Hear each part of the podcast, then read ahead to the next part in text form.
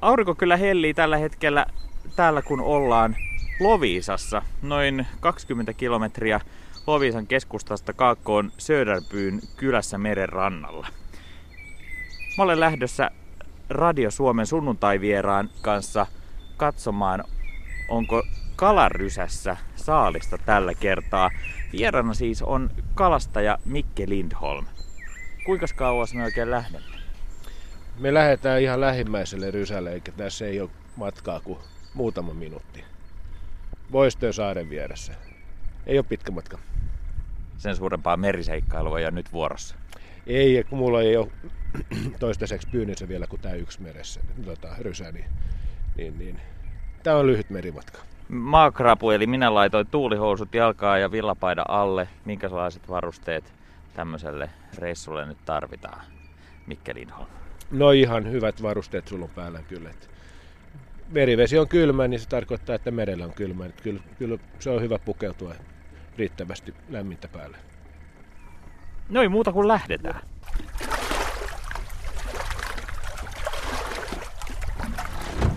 Lohimerkkejä, jos sattuisi olemaan lohta, koska nyt, nyt on tämä laki muuttunut, että yhtään lohta ei saa tuoda maihin, että välittömästi pitää olla, laittaa merkki kiinni. Mikä merkki se semmoinen? Se on sellainen niin kuin, vähän niin kuin nippusiten näköinen, että se on uutta tänä vuonna, koska aikaisemmin on ollut Suomenlahdella tai nämä muuten merialueella on ollut oma kiintiö ja tänä vuonna se muuttui niin, että meillä on henkilökohtaiset kiintiöt kuinka monta lohta me saadaan ottaa ja se on valvomisen kannalta niin kuin nähty varmaan tärkeäksi, että heti kun lohi tulee veneeseen, niin se laitetaan välittömästi se merkki kiinni ja jos ei ole merkki kiinni ja tuut rantaan ja valvoja on siinä, niin sitten on varmaan aikamoiset sanktiot, että laki on noudatettava. Mikke Lindholm, sä oot vuodesta 2009 alkaen ollut kalastaja, mutta kerro ihan lyhyesti, että mitä kalastaja tekee? Kalastaja tekee hyvää vastuullista työtä ja katsoo, että kuluttajalla on tuoretta lähikalaa lautasella. Tämä on kyllä ihan hieno duuni, että saa olla kaikki neljä eri vuoden aikaa merellä tai sitten talvella jäällä. Välillä on oikein hieno ilma ja sitten taas on niitä päiviä, kun on, kaikkea muuta kuin hieno ilma, mutta nämä uudet, tai nämä rysät, mitkä nyt käytetään, niin kun ne on niin sumpussa noin kalat, niin niitä ei tarvitse edes joka päivä käydä kokemassa, että joka toinen päivä tai joka kolmas päivä riippuu vähän keleistä, että, niin jos on oikein myrskypäivä, niin silloin voi olla rannassa, että kyllä, kyllä se rannassakin aina on töitä kanssa. Että nyt tosiaan ollaan itäisellä Uudellamaalla Loviisan saaristossa ja jo tänne ajellessa tietysti vähän meri näkyy tuolta tieltä, mutta nyt tosiaan päästiin rannasta tähän meren päälle, niin onhan tää ihan huikein kaunista. Minkälaisia ajatuksia oikein herää, kun aamulla ensimmäisenä tällaisen maiseman näkee? No, tämähän nyt on tottunut, mutta siihen, siihen ei kyllä kyllästy.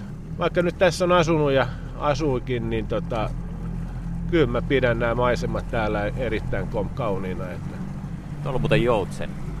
Joo, kyllä täällä on, täällä on linnusto aika, täällä on kaiken näköistä. Että ainoa mikä tää nyt on viime vuosina hävinnyt, niin haakkaa on kyllä hyvin harvassa. Että mä en tiedä mikä sen, sille on käynyt, että haakko ja haakkakanta pitäisi mun mielestä saada takaisin siihen, missä se on ollut. Sitten meillä on ongelmia noista merimetsoista ihan riittävästi, että ne on syönyt arvokalan poikaset, että se ei ole kyllä hyvä ollenkaan. Että ne, jotain pitäisi kyllä saada nyt lakimuutos tai jotain muuta, että, että se kanta ei enää tästä niin kuin vahvistuisi, vaan päinvastoin, että se saataisiin jotain kanta alas. Ja se, mutta muuten niin kyllä mä nyt linnusta tykkään ja onhan niitä kivoja seurata. Ja merikotkia täällä näkee nykyään päivittäin ja se on komea. Komea kyllä tuo merikotka.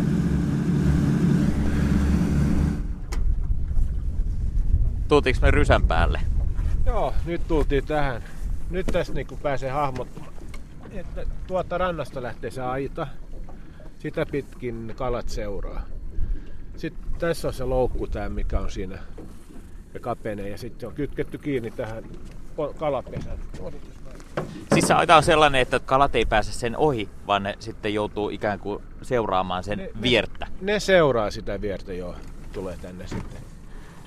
Pysyykö paatti paikalla? Kyllä se pysyy. Mä nyt katson vaan, että tuossa välillä jos on kirkas vesi, niin näkee kyllä jo, että onko siellä kala, että niitä näkee tästä. Kun ne ui siellä. Nyt on muuten kirkas vesi. Vai ei mitä ole, mieltä on? Ei, ei ole ihan kirkas. Ai Ei tässä oikein näe nyt mitään kalaa. Että jos, on, jos se on oikein kirkas, niin sitten näkee kyllä, kun ne ui, ui tuolla. Pitääkö se nostaa? Joo, me nostetaan ylös tää nyt seuraavaksi. Tuossa on toi saari tuossa, niin toi on Boiste. Ja Boiste on tää Nurminen, Nurmisen saari. Se Nurmisen sääti on tehnyt kyllä Itämeren ja Suomenlahden hyväksi niin kuin tosi paljon.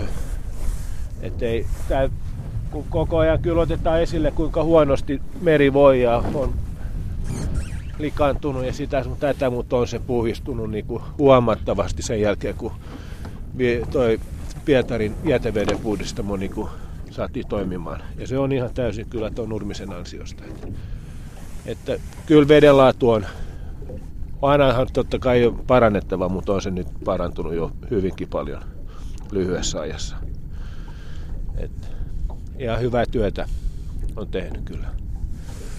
Otetaan joo, laitetaan kompura kiinni ja nostetaan ylös.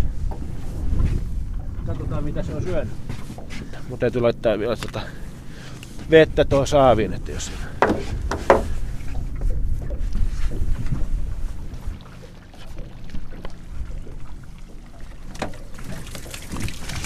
Katsos mitä sieltä tulee. Taimen. Ja se meni ylilaida. Ja toinen taimen kanssa, joka menee yli.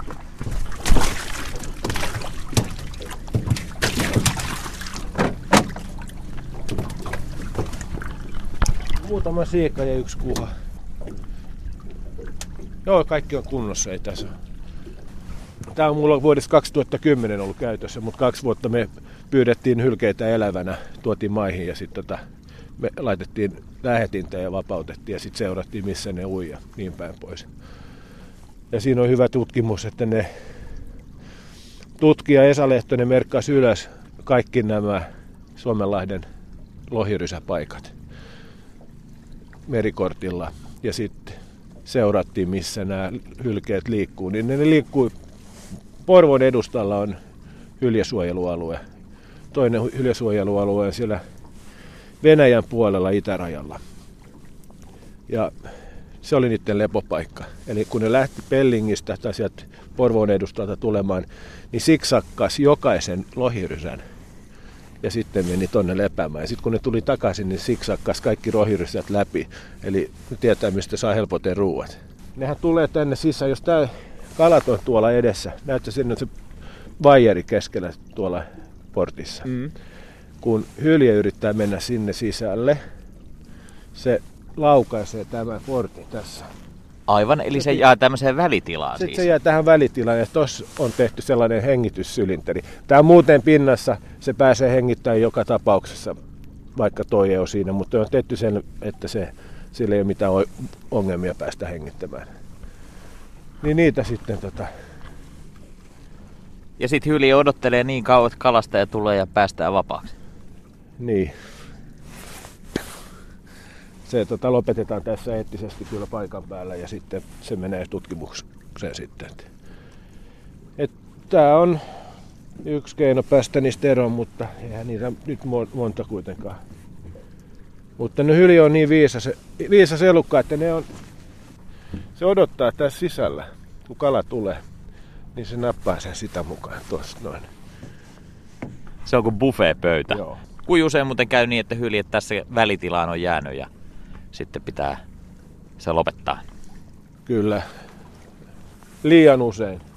Onko se ihan joka viikosta? Joo, alkuvuonna ei, mutta sitten, sitten keskikesällä, kun jos, jos sitä lohta on, niin kyllä se houkuttelee niitä. Ja sitten syksyllä, syksy melkein on se kaikkein pahin syys, lokakuu, kun tota, on se siikakalastusaika, niin silloin on kyllä joka päivästä ongelma. Sekö on hallien herkkua sitten vai? Mistä Joo, no kyllä ne rasvasta kalaa ne haluaa, koska ne pitää tankata niin kuin talvea varten, että saada mahdollisimman paksu toi rasvakerros, niin, niin tota, silloin rasvainen kala on varmaan paras ruoka hylkeelle.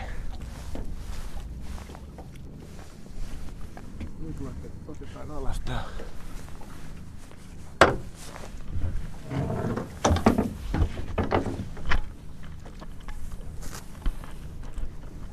Painuuko se ihan tuolla lailla Se menee itsestään jo. itsestään Joo. sitten? Kuinka syvälle se painuu? Se jää pintaan pallojen varassa roikkuu, se on ihan pintapyydys. Aivan. Ja pyydys itse, kun on tollaset 3-4 metriä halkasijaltaan, niin, niin, niin sen verran se tuppoo tuohon Joo. pinnalle.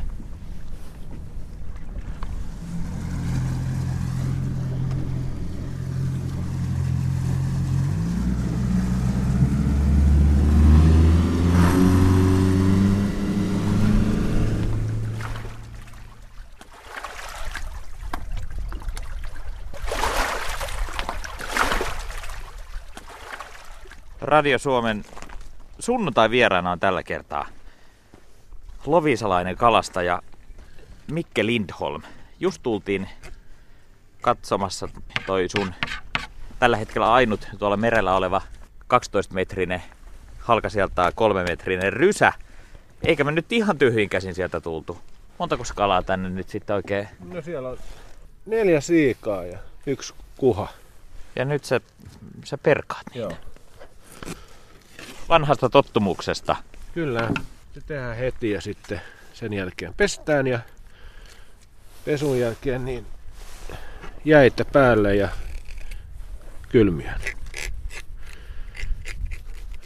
Sä oot siis kotoisin Loviisasta. Joo. Ollaan sun edelleen kotikunnassa. Milloin muistat käyneen sekaa kertaa merellä? No mä olin varmaan niin nuori, kun mä olin eka kerta merellä, että mä edes muista.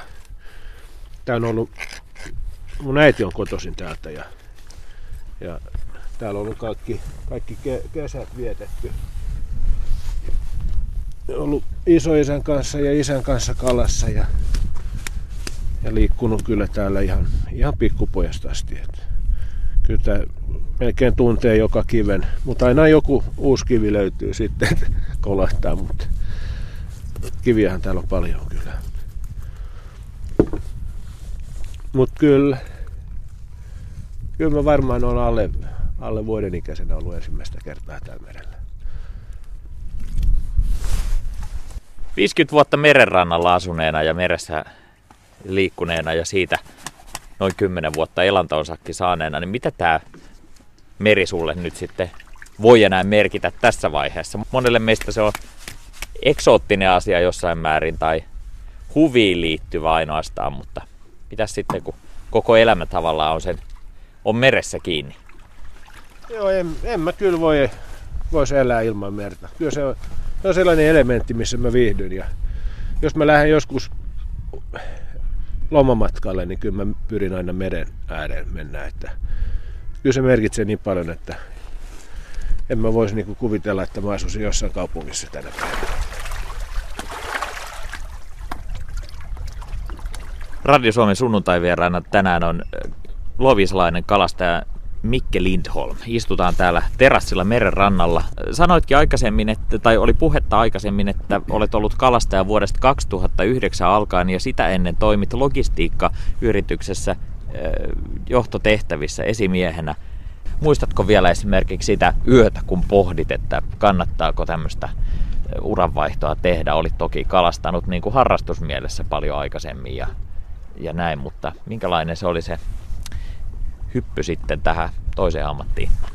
No se oli aika helppo loppujen lopuksi sitten, kun, kun mähän olin jo, mä omistin silloin jo kolme kappaletta näitä push ja mä sain va- ihan siis, voi sanoa ihan hyviä, todella hyviä saalita. Ja, ja kontakteja oli, että mä en myynyt, myynyt tota kaloja tukkuun, vaan mä etsin kauppoja ja sitten osittain vähän suoramyyntiä, mutta kauppoja, niin sinne jää yksi väliporras pois. Ja kyllä mun mielestä meille näistä kaloista nyt, mitä pyydetään, niin kyllä sitä ihan, ihan siedettävä palkkiokin saadaan. Että, et mä ihan, ihan siitä laskin, että jos mä päätoimisesti, niin totta kai mun, mä pystyn kalastamaan enemmän ja mun tulot siitä nousee. Ja, ja kyllä mä oon pystynyt tota investoimaan ja, ja pärjäämään tällä kalastuksella, mutta tosiaan nyt nämä viimeiset, viimeiset kaksi-kolme vuotta on ollut kyllä tosi hankalia, että ei ole kyllä kalaa nyt lähemmäs, niin kuin läheskään sitä, sitä määrää, mitä aikaisemmin on ollut.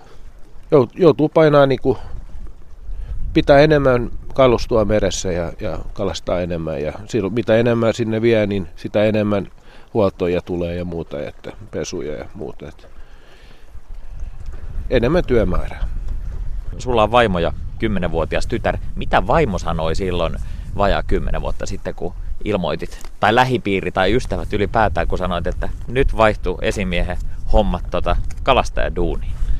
Mitä siinä oli sanottu? Mä itse tein sen päätöksen, niin, niin se oli vaan noudatettava, että näin, näin se isäntä nyt teki. Onko kaduttanut oikeastaan ollenkaan? No ei, kyllähän tämä meidän perhe tykkää kalasta. Et me syödään kalaa kyllä varmaan kesäkuukausina niin päivittäin, mutta muuten ympäri vuoden, niin kyllä nyt neljä viisi kertaa viikossa tulee syöty kalaa. Se on hyvä ja terveellistä. Onko tämä niinku enemmän elämäntapa vai ajatteletko tätä vain työnä? No tämä on, tää on yrittämistä, ihan kuin mikä tahansa yrittämistä, niin tämä on yrittämistä, että, että kalastaja on kyllä yrittäjä tänä päivänä. Ei tämä ei tää elämäntapa ole, vaan kyllä se raha siinä kuitenkin on se kaikkein tärkein ja se pitää aina miettiä ja suunnitella, suunnitella niin kuin kaikki sen mukaan. Mikke Lindholm, olet kalastaja, mutta nuorempana miehenä olet ollut myös aktiivinen surffari. Onko surf, surffailu enää osa elämää? Ei ole. Vissiin kymmenen vuotta sitten olin viimeksi laudalla Saarenmaalla, mutta en ole sen jälkeen. Ja eikä se varmaan enää tule koskaan olemaan. Et se oli semmoinen, kun oli parikymppinen ja ei, kun mä aloitin vissiin 13-vuotiaana sen surffauksen jo. Että et vi, olikohan se nyt 15-vuotiaana, niin mä tein ensimmäisen hypyn jo. Ja sitten mä innostuin kyllä aika kovasti, että mä rakentelin kiittää omat laudat ja muuta, mutta se on nyt jäänyt. Se kuuluu aika silloin siihen nuoren pojan elämään, niin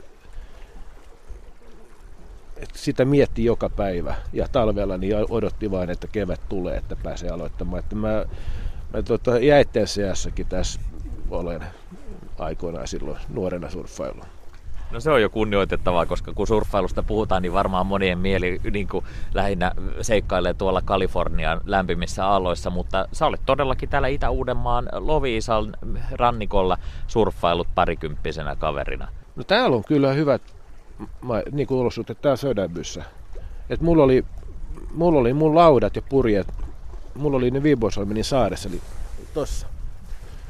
Ja sitten mä ajoin vaan veneellä tästä yli. Mulla oli kaikki valmiina siellä odottamassa. Ja siinä toi Etelä-Niemi tuossa noin, niin, niin siitä, kun, siitä mä lähdin ulos. Ja tuolla kun tuulee yli 10-15 metriä sekunnissa, niin tuolla on aallon korkeus jo melko korkea, kun se on avomeri.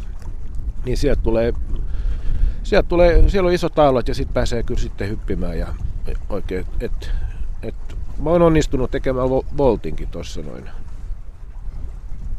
se, niin, monta kertaa kylläkin, mutta yhden kerran tulin seisaltaan alas, että muuten tulin kyllä sitten, menin nurin ja miten meni, mutta kerran tuli seisaltaan alas. Kuulostaa siltä, että vaatii myös rohkeutta tällainen ja erityisesti jäiden seassa surffaaminen ja ynnä muuta. Onko tota semmoisesta nuoruuden uhkapäisyydestä tai rohkeudesta vielä jäljellä paljonkin? Ei kyllä ole, nyt kun on tullut ikä lisää, niin on kyllä tullut paljon varovaisemmaksi ja miettii kyllä ensin vähän, että, että en, mä, en, en mä kyllä enää uskalla tehdä. Että silloin kun olin nuori, niin en pelkännyt kyllä oikeastaan mitään. Että, mutta tänä päivänä on kyllä tullut niin paljon varovaisemmaksi, että ei, ei enää. mikä sua pelottaa Mikke Lindholm esimerkiksi merillä liikkuessa vai onko meri semmoinen ylipäätään, missä sitten jonkinlainen pelko voi esimerkiksi iän myötä kasvaa?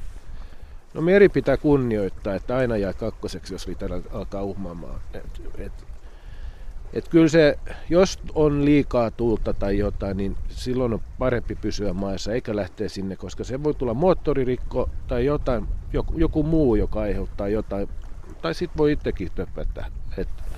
Et, et, se on parempi, että ei, ei lähde merelle, jos, jos on myrskyjä. Tai on esimerkiksi on luvattu jotain ukkospuuskia, tai ne, niin ne on niin yllättäviä ne ukkospuuskat, että se voi nousta.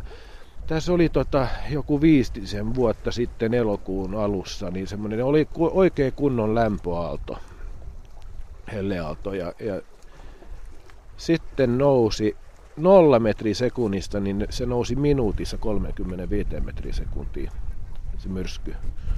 Ja jos olisi ollut merellä silloin tuolla ulkomerellä, niin en tiedä miten olisi voinut käydä.